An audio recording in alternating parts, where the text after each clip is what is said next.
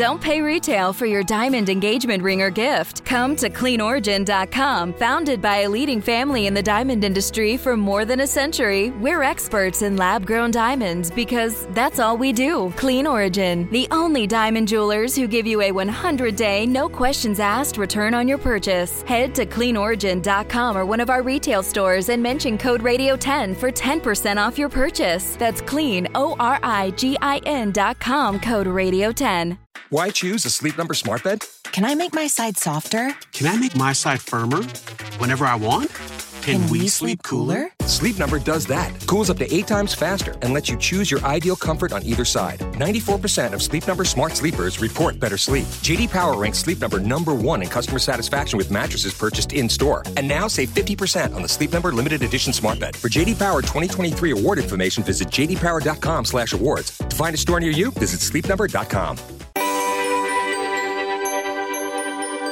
Your package has shipped, but it's still three days out. Three days of traversing through weather to get to you. Will storms cause a delay? Does the product need refrigeration? Can the product be left in the cold? What if the answers to these questions started before the order ever went out for shipping? Taking the weather forecast into account, charting and changing the way your package gets delivered. It could mean big savings for you and companies. This te- technology exists, and I'm here talking with Stephen Bennett founder and chief operating officer for Risk Pulse. Stephen, thank you for joining us on the Weather Geeks podcast. Thanks for the invitation. Yeah, yeah, I think our listeners would benefit from just a 101 of what Risk Pulse is. Sure. So we are a supply chain analytics company, or that's one of the things that we do. And one of the main products that we provide is a software package and consulting services for companies that run large supply chains. So the best example of that is a food or beverage product that is shelf stable but temperature sensitive. So what does that mean? If you think about a, a product like mayonnaise, uh, mayonnaise doesn't have to be refrigerated all the time, but there is a certain temperature range that it needs to stay inside. It needs to stay generally above freezing because frozen mayonnaise is a bad thing and it can't get too hot because it will spoil and the the uh, the actual mayonnaise will separate. So we work with companies who make mayonnaise, who ship mayonnaise uh, nationally, and we work with other companies that ship product around the world, and we help them optimize around the weather. So if the temperature outside is a um, is within that stable range, then the uh, company that makes the mayonnaise and ships it doesn't necessarily need to put it into a refrigerated truck. And a refrigerated truck costs more than an unrefrigerated truck. So we work with companies to basically look at everything they ship, every mile they ship, uh, every minute that something is on the road, and help them determine uh, the best way to to run their supply chain.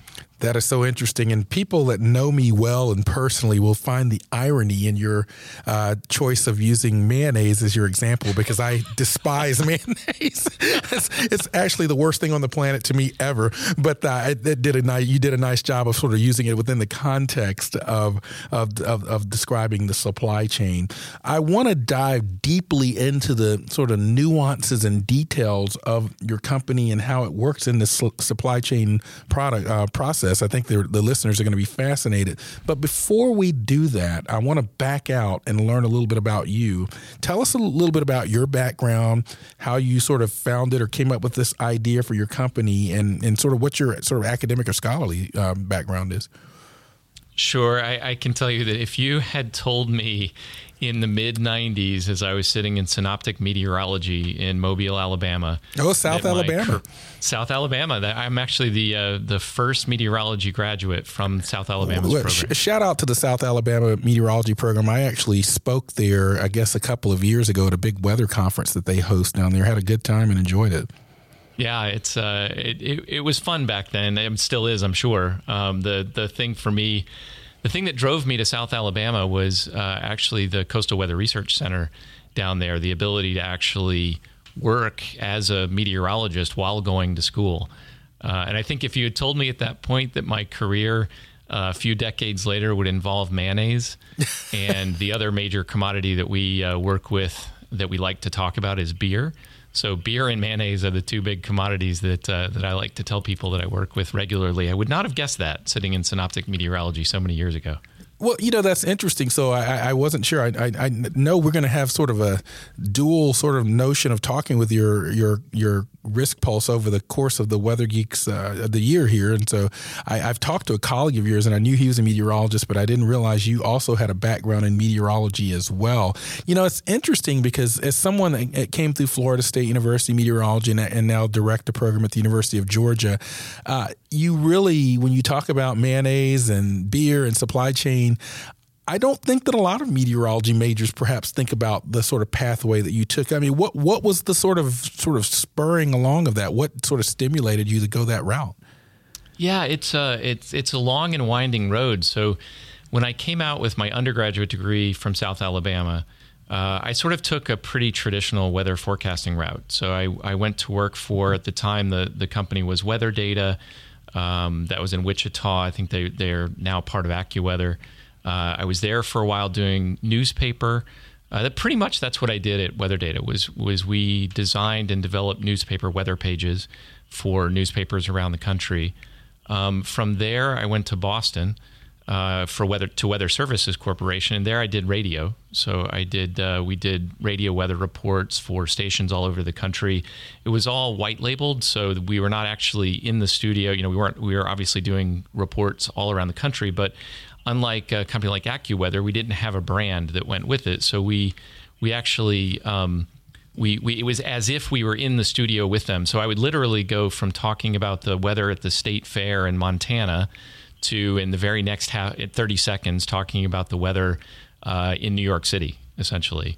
Um, and so that was that was interesting. That was a fun job. Um, from there, I went back to Atlanta and worked for the Weather Channel uh, behind the scenes. Uh, so I was doing animated weather graphics was where that was the position that I was in when I got a phone call from a company I had never heard of in Houston, Texas, that basically said, "Hey, we uh, we're calling because we we hear you're a pretty good meteorologist, and we're looking for meteorologists, and would you have any interest in in thinking about a different job?" And um, I was like, "Well, I'm working at the Weather Channel. Why would why would I ever want a different job? This is great." Right. I was having a great time at the Weather Channel.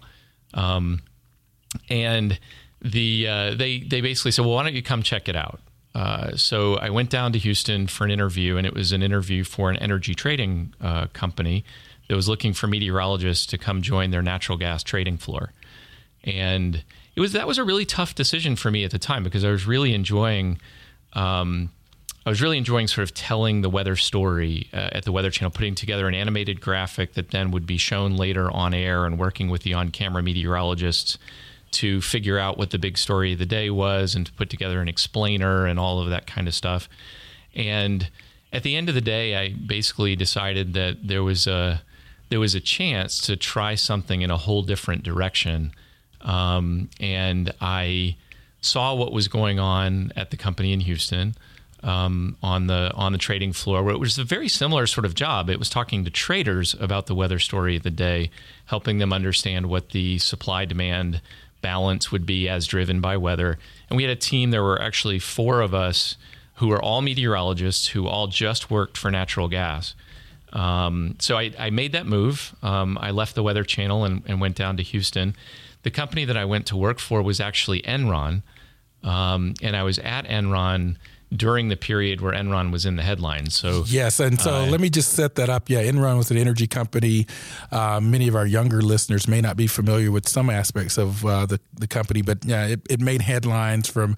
And I honestly don't remember all the details of it. It's really not that, that sort of relevant to our discussion here. But uh, I, I, also remember as a young scientist at NASA getting a call uh, from a headhunter about Enron and Aquila Energy, and sort of uh, I think it was during a similar time where they were really stocking up for building up their meteorology portfolio. So uh, the fact that you're sort of bringing this up, and I didn't realize it was a part of your history, kind of brings back some of my own thoughts about this as well.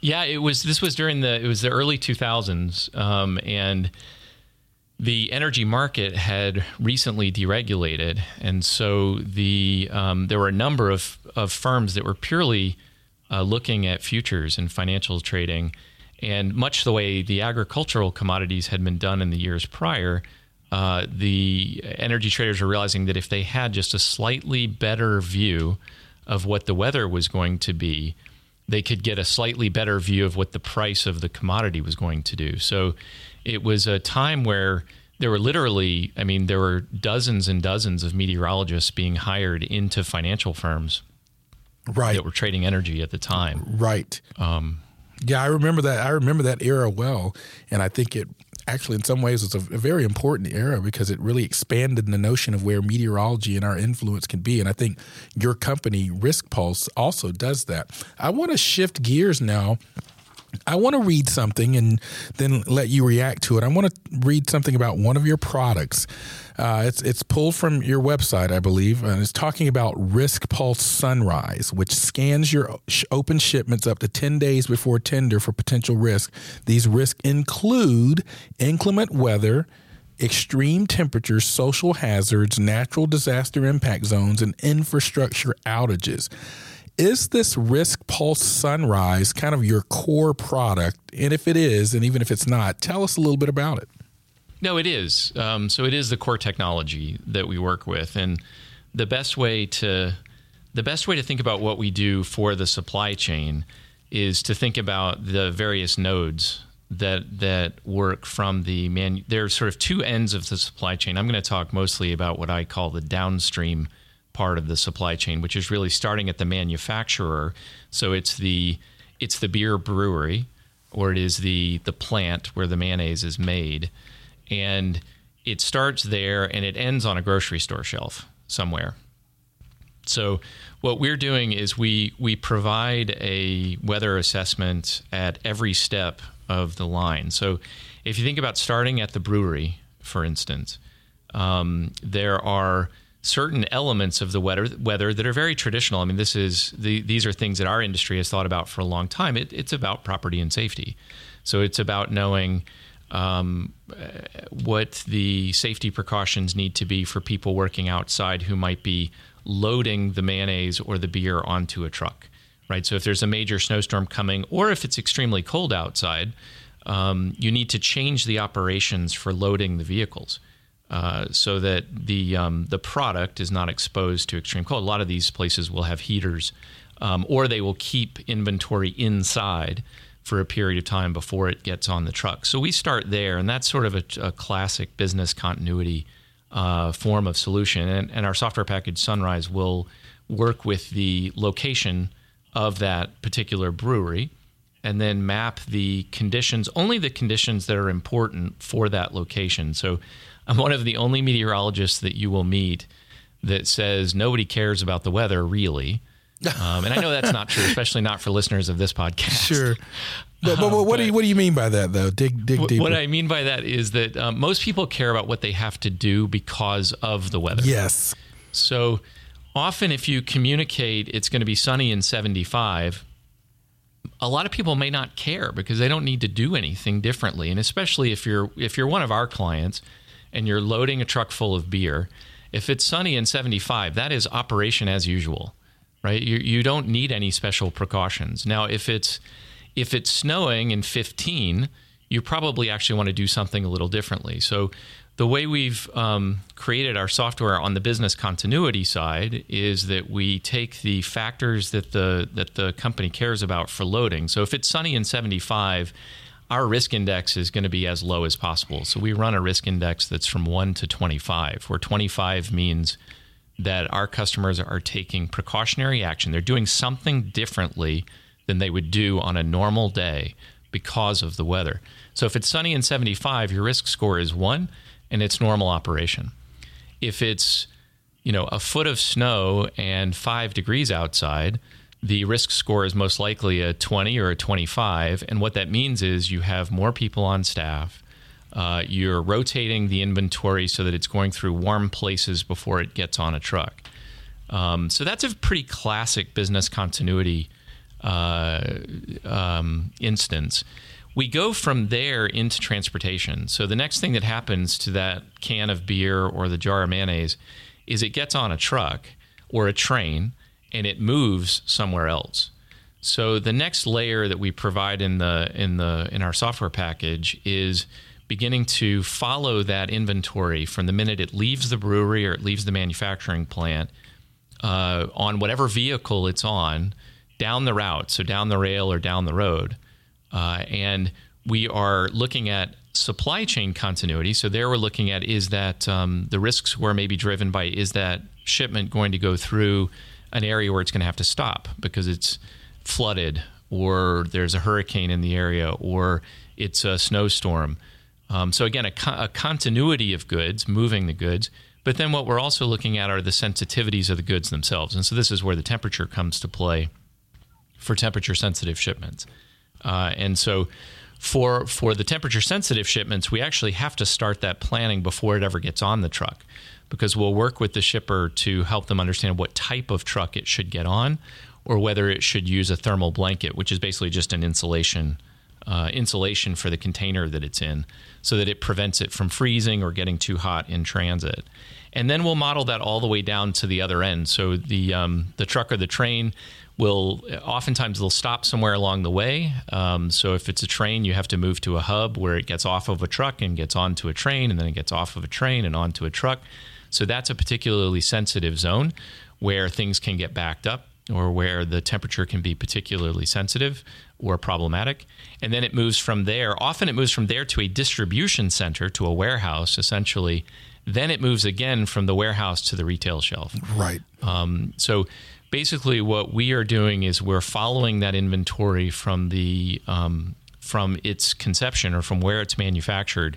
Uh, all the way through to the point where it ends up on a store shelf. And we're looking at things like, uh, you know, whether the manufacturing plant needs to change operation, whether a route may need to change to avoid some inclement weather, uh, where the the timing may be important for the customer, whoever's receiving the good, as well as the protection, making sure it's on the right type of truck or train all along the way. So it all boils back to our risk score, and we do that for a location a lane, which is just a road or a rail, and for a shipment itself, which is the actual, you, then you intersect with time. So you're looking at where the load is at every instance along the way.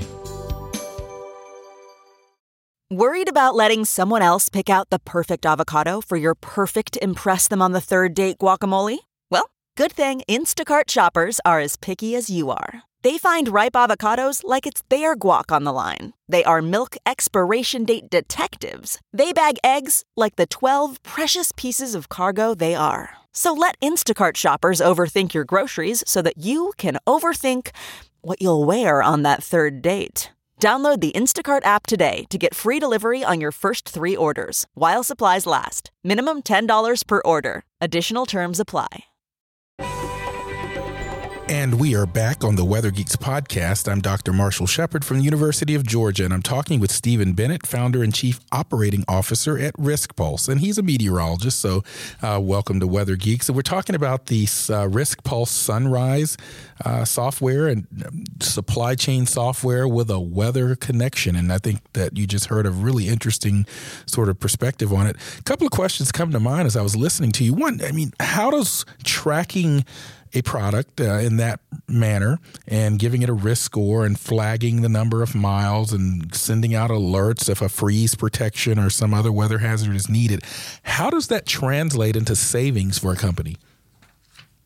So there, there are sort of two main value propositions. Um, to answer your question directly on savings, the average difference between a refrigerated truck and a truck that's not refrigerated is about thousand dollars.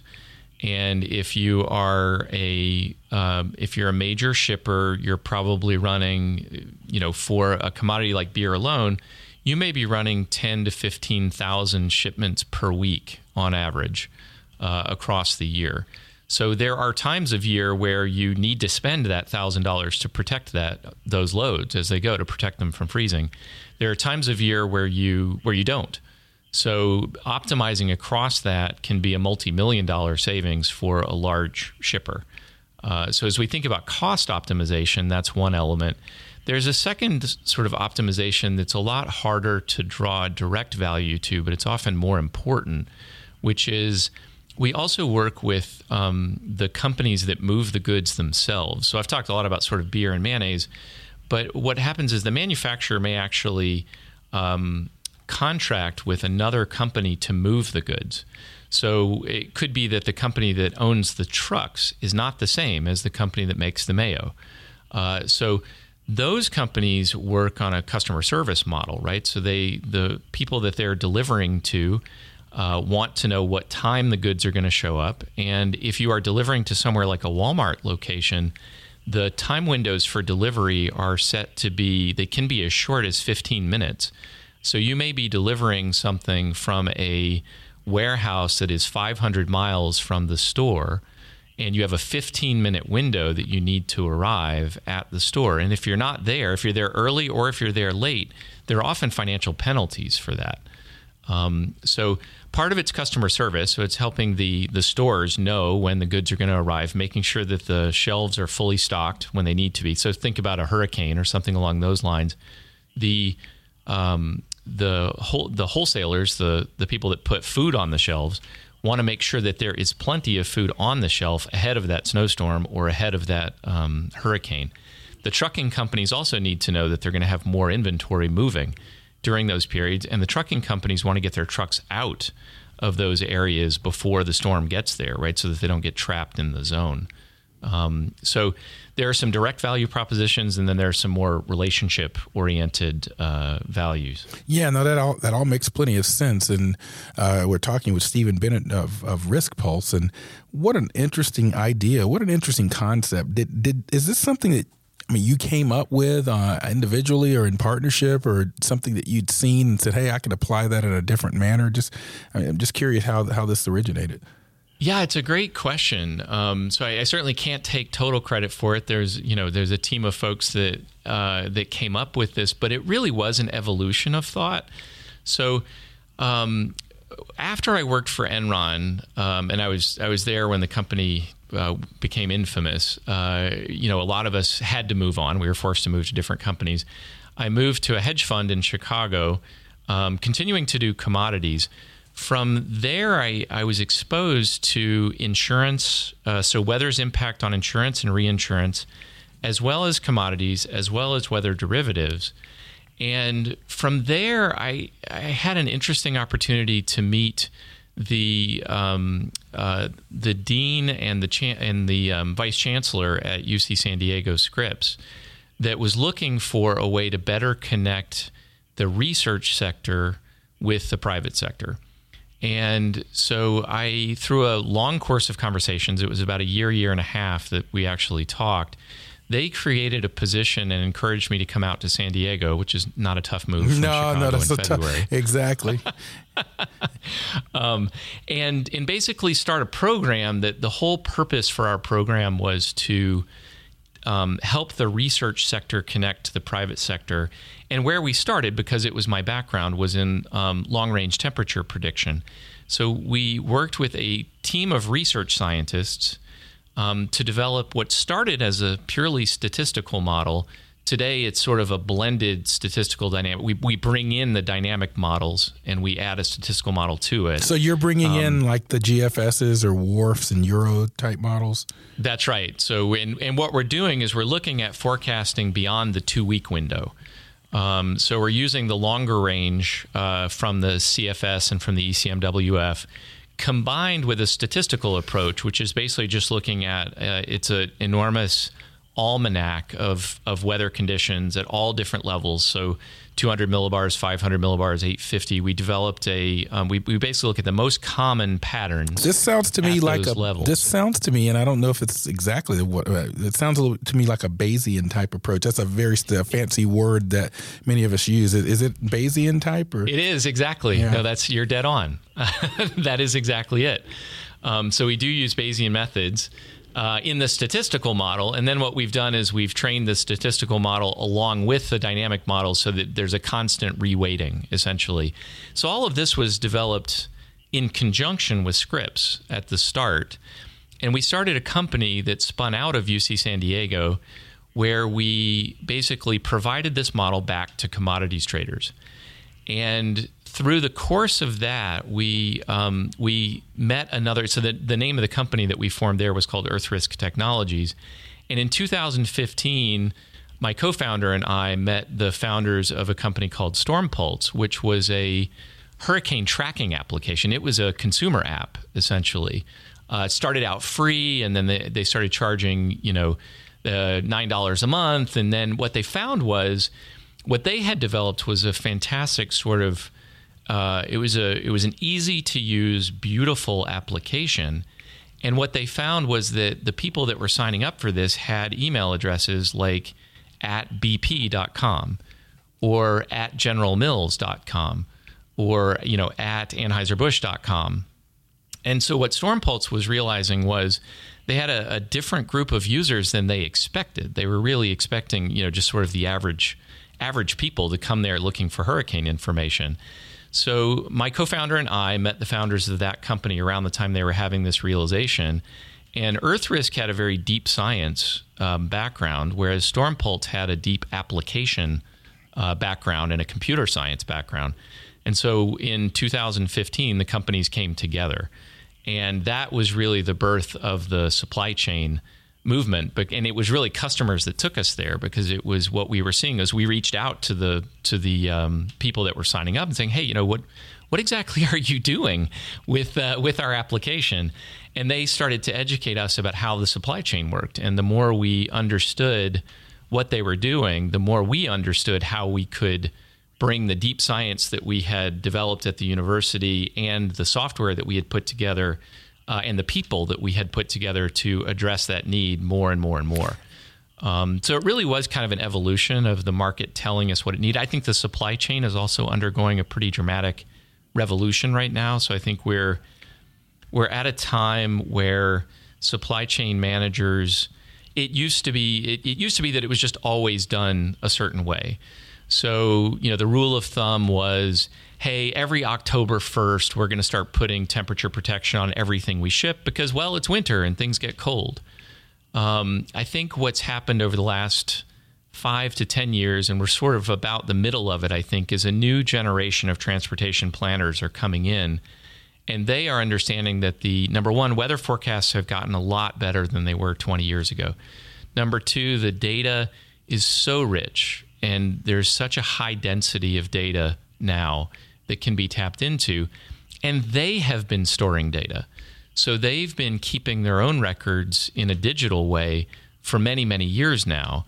And they're beginning to say, hey, we can actually begin to merge some of these things together to put together processes that um, that really help us optimize. And I think that knowledge has been dawning on the supply chain industry over the last probably last five years. The winter of 13, 14 was the winter that uh, really threw the supply chain into a into a uh, significant. There was a lot of lost goods that year, and and that's where I think a lot of folks said, "Hey, we can do better than this." And so we were very fortunate in that we were sort of there at that time with those people. And one of the things that we do uniquely is work specifically with our customers' uh, data and information. So we we have we're fully integrated with their transportation systems. So we know when a truck is leaving, we know where it's going, we know when it's scheduled to arrive, which is all very, very necessary if you're going to do a full weather overlay essentially on it. Man, that sunset is gorgeous. Grill, patio, sunset. Hard to get better than that. Unless you're browsing Carvana's inventory while you soak it all in. Oh, burger time. So sit back, get comfortable. Carvana's got thousands of cars under $20,000 just waiting for you. I could stay here forever. Carvana, where car buying meets comfort, meets convenience. Download the app or visit Carvana.com today. And we are back on the Weather Geeks podcast. I'm Dr. Marshall Shepherd from the University of Georgia, and I'm talking with Stephen Bennett. He's the founder and chief operating officer at RiskPulse. What a fascinating conversation we're having so far about the sort of intersection of weather and supply chain. And uh, it, it's just really illustrating a couple of things for me. This notion of how essential weather information is to supply chain, the business world, the gross domestic product, et cetera. Something else you also said that is important: our weather forecasts have gotten a lot better than they were 20 years ago. Because there's this myth that propagates out there, Stephen, and you know it, that weather forecasts are inaccurate or that meteorologists are always wrong. But in fact, the data is quite good, and the forecasts are, are, are good, and they're they're good enough to make decisions that have business implications. I think you established that. And then another thing that I've, I'm I'm seeing from talking to you is that your private sector venture really emerged from some ideas in the academic sector, or at least some activity in the academic sector. As a professor at a university, I'm always trying to tell people how universities in the scholarly and academic world are engines of innovation and entrepreneurship. So I, I feel like what you've done here is a, a good model for that. No, I think you're right. I mean, we we are absolutely a, a model for that, and that we're that's really where we were born from. So it was a it would the the vision at UCSD at Scripps started with the vice chancellor who said we we we want to be a birthplace for things. And you know, at Scripps, they are a birthplace and always have been for a lot of things. Uh, but specifically, what he was saying was we want to to better seed commercial ventures. And so, with that, they, they started a program there that was specifically aimed at doing that, connecting with the business school. So there was a connection with the the Rady School of Management there at UC San Diego, and then also a connection with the engineering school. And there was a program sort of put around uh, entrepreneurship and EarthRisk Technologies spun out of that program. Uh, along with a number of other ventures, um, and you know, still coming out today. So I think I, you're absolutely right in that the um, the academic sector uh, knows more about most of the things that affect the commercial sector than the commercial sector does. Um, so if you can make that connection where the deep knowledge is seeding uh, ventures that come out to try to optimize or um, or commercialize, I think that really is kind of the best. That I mean, that's the best way to get knowledge into the world. And I worked with so many scientists when I was at UCSD um, who, you know, they they sure they they were interested in the the commercial application, but really what they wanted is they wanted their ideas to get out into the world and for for them to help people do things. Um, in many cases, that you know they they did they cared a lot less about the actual commercial activity, and just more that it was actually um, applied and in the real world and working. Yeah, no, that's a, a great testament sort of these incubator efforts at, at universities. I, I want to weather geek out now. This is Weather Geeks, and we like to geek out. So I want to shift the discussion now to a little bit about the sort of nuts and bolts of your activity in weather. I mean, for example, one question that comes to mind is how much is what you do sort of model computer based versus human forecaster based? Or is it a combination? That is a great question. Yeah, that's a great question. Um, and this has changed a lot, I think, over the last 10 years. So I would say a lot of what we do today is computer based. Uh, in fact, we we try very hard. We, one of the things that we talk about a lot on our team is leveraging our meteorologists, our humans, to do the things that a computer cannot do or can do a lot better than a computer can do. So what that typically means for us is we use our um, our meteorologists, and we actually will use the term. Uh, we, we, use the term customer success scientist, which is sort of an odd term, but the idea here is our meteorologists are really the a, a um, they're a translation layer, they're a relationship layer. They understand what our customers do, and they help our customers understand what the computers are telling them. Essentially, um, the forecasts themselves we certainly do focus on large event forecasting, so major snowstorms, hurricanes, and we focus on uh, where our humans can add value to the long range prediction. We spend very little um, human time looking at the day ahead forecast because typically the models are very, very good on a day ahead forecast. Where our humans are focused a lot of their time on forecasting is really the the one to two week window, five to 10 to 15 days, is where they'll spend a lot of time sort of trying to interpret the models. And, and there, it's more a matter of trying to lay out the various scenarios that could occur. It's not saying the one that will occur because we know that uh, you know one of the things I say is nobody cares about the weather. The other thing I say is that the weather forecasts are always wrong. Um, and so you're you're, you're we know the you, forecasts are wrong. Yeah, so yeah, exactly. But you're agreeing then with the people that harass the meteorologists about always being wrong. I, I go on to say what we try to do is understand how wrong we're going to yes, be. Yes, I think that's a relative statement. I, I think that, yeah. that, that statement is a very accurate statement because there's no perfect model. That's why we use ensembles and that's why we look at multiple models. But what you understand about how they're wrong is where the instruction and information is. That's exactly right. And that's where we do leverage uh, our people a lot to talk about what the various scenarios are that could occur. So, for example, if you're looking at a if you're looking at a seven day planning horizon as a shipper and you're trying to optimize around your temperature protection costs, um, if you know that there is a chance that it might get really cold, so let's say, you know, let's say about half the ensembles are going with a temperature that would be problematic, but the other half of the ensembles are not. And let's say, you know, the the the ECMWF is in one direction and the GFS is in another direction.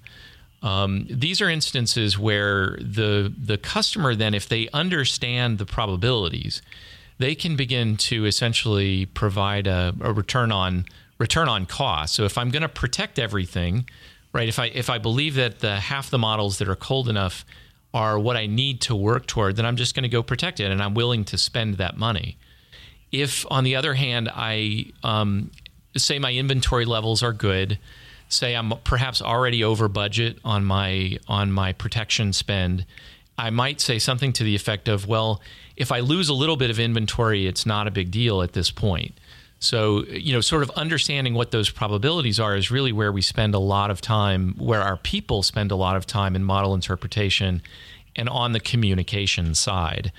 Um, so communication is to, communication is a big part of what you do then because you have to convey that risk.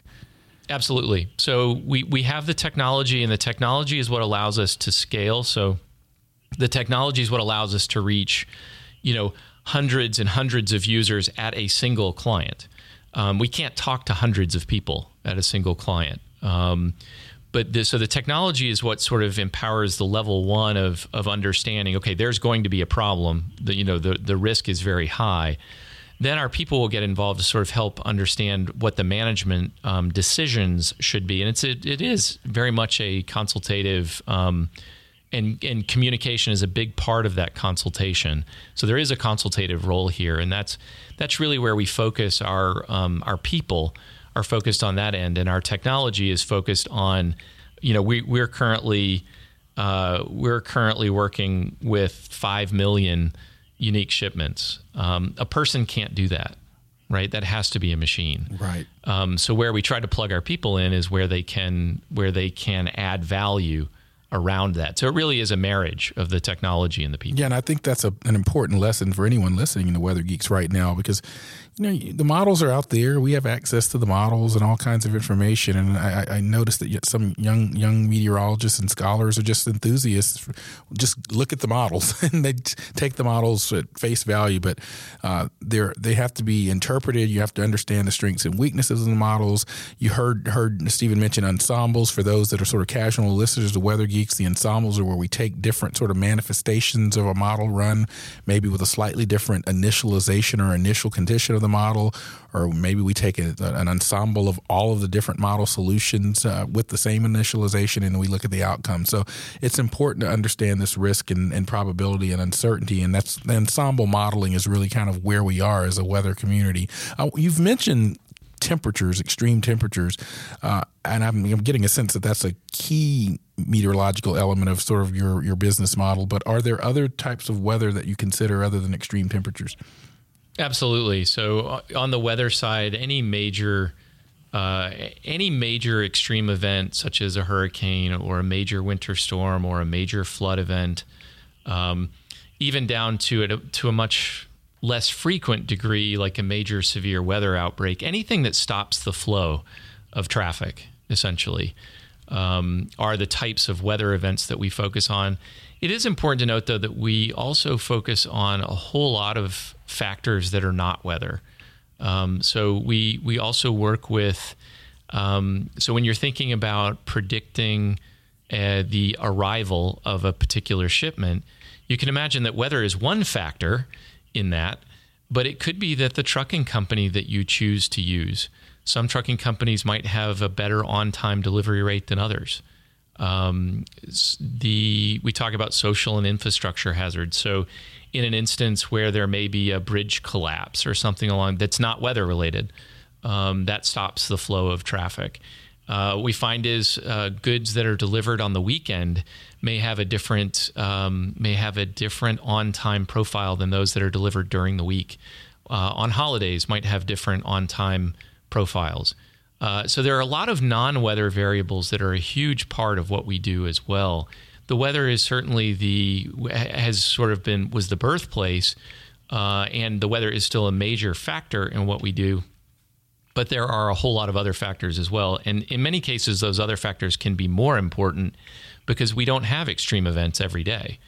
Uh, so there are uh, many days in the year where in the in the service prediction modeling that we do or the, the on-time delivery modeling that we do where other factors such as the trucking company or the customer or the day of the week or the season of the year are actually um, better predictors of the the delivery time than the weather is just a fascinating discussion with Stephen Bennett, founder of Chief and Chief Operating Officer at RiskPulse. I got a few more questions as we draw to a close. I, I, you mentioned Scripps earlier, which is uh, one of the leading sort of earth sciences and weather and oceanographic uh, organizations in the world. You taught a course there at Scripps on organizational leadership and project management for science professionals. Is that correct? Tell us a little bit about that because that's I think, what we need more of. I mean, many of us went into scientific fields, but what I think you're demonstrating is that the world is not just uh, digits and numbers and equations. Tell us a little bit about that course. Yeah, so this is this is an area that I'm particularly passionate about, um, and it is that our our science institutions are creating awesome scientists. Um, often those scientists don't have the the other skills that are needed to help their ideas get out into the world. So in the um, in the so I, I still am invited back each summer to teach a course on communication and presentations for um, for scientists. Um, but the course you're talking about was actually a um, and it's really a workshop. The the one that I taught at Scripps a few years ago was really focused on uh, leadership traits and principles. So how do you how do you encourage or motivate a team to do something? So getting other people to sort of work with you, um, and communication is a big part of that. So um, communication was an element of the course. Uh, negotiation was an element of the course, uh, and sort of um, project management. So I think those skills are really kind of core skills for anyone that wants to do something that is bigger than themselves, where you need other people to help. Um, you you need to motivate those people to help, and then sort of keep everybody moving in the same direction. And I really feel that communication there there are definitely people who are born communicators that are just very good naturally at communication. Same thing with leadership there are people that are born with natural leadership tendencies. But the nice thing about these fields is that the traits that make a good leader can be learned. You don't have to be born a leader in order to be an excellent leader. And that's where I really applaud. Um, I applaud academic programs that offer uh, leadership, project management, communication, um, you know those kind of team team building that sort of stuff as part of a core curriculum because I think folks are are students that come out with those parts of their education are much more uh, well rounded and you know sometimes students get those on their own you know they get them through extracurriculars uh, through sports and and stuff like that. Uh, you know I think in the deep science programs it's um, it's good to teach them. And and uh, the the time that I spent in creating that course and teaching that course, the the change in students from the beginning to the end was was really really um, good to see. Yeah, I, I think you're absolutely right because one of the things we're seeing in the weather enterprise whether that be academia, the federal sector, private sector, a lot of the opportunities now are in the private sector for meteorologists. I think this, when I'm I'm old enough, and you know, we're we're similar. Uh, talking before we came on, uh, coming out of meteorology programs in the late 80s, early 90s, you know, a lot of people want to be forecasters with the Weather Service or go on TV, and those are certainly great, great careers. But the world has changed 30 years later, and there are a lot of opportunities like your company and others. And so I think a broader skill set than just understanding the omega equation or the quasi geostrophic theory, which are sort of, if you're listening and have not had a meteorology program, these are things that we learn in our meteorology degrees. Uh, last question, and we don't, we don't have a lot of time what's the future of your company? What where, where are you headed, and what what are the big things that you hope to see happen over the next zero to five years? So I, I think for us, it's it's going to be becoming more of a standard in the total supply chain. So, noting that weather is part of the equation, but it's in many cases only a small part of the equation, and um, being part of the revolution that's going on in supply chain, where it simply you know, if we do our job well, and I'm talking about my company, but I'm also talking about all of the other companies in our space, and and this the supply chain is undergoing a, a revolution right now through technology. When we are successful as a community in this space, there will no longer be an excuse of saying, well, the shipment didn't show up because there was a hurricane, and you know we didn't. It, that's just it's force majeure. It's, uh, it's an act of nature um, and so therefore it just is what it is. Um, you know, I think as we or, or you know fully understanding how to optimize around choosing the right carrier partner um, because they tend to work better in certain parts of the country than others and you know having the data to understand that so as a shipper choosing the right trucking companies to work with to get your goods there on time even in adverse conditions so I think you know we we will be a, a center point of that. Um, you know, we will be part of that as the entire community uh, grows in that direction. And there you have it. I hope the Weather Geeks listeners have enjoyed this conversation with Stephen Bennett, founder and chief operating officer at Riskpulse. I know I certainly learned some things that I didn't know today. So thank you for the knowledge that you have imparted. Are you on Twitter or social media or just on websites and LinkedIn at this point? Uh, LinkedIn is probably my primary social media. Um, yeah, just so wanted to. In, yeah, and you can they can find your company on a website as well. I imagine. That's right, just riskpulse.com. Um, and you can find me on LinkedIn as uh, Stephen.Bennett. Well, that's where we have to end it. Stephen, thank you for joining us on the Weather Geeks podcast. Thank you. Thank you all for listening. I'm Dr. Marshall Shepard from the University of Georgia.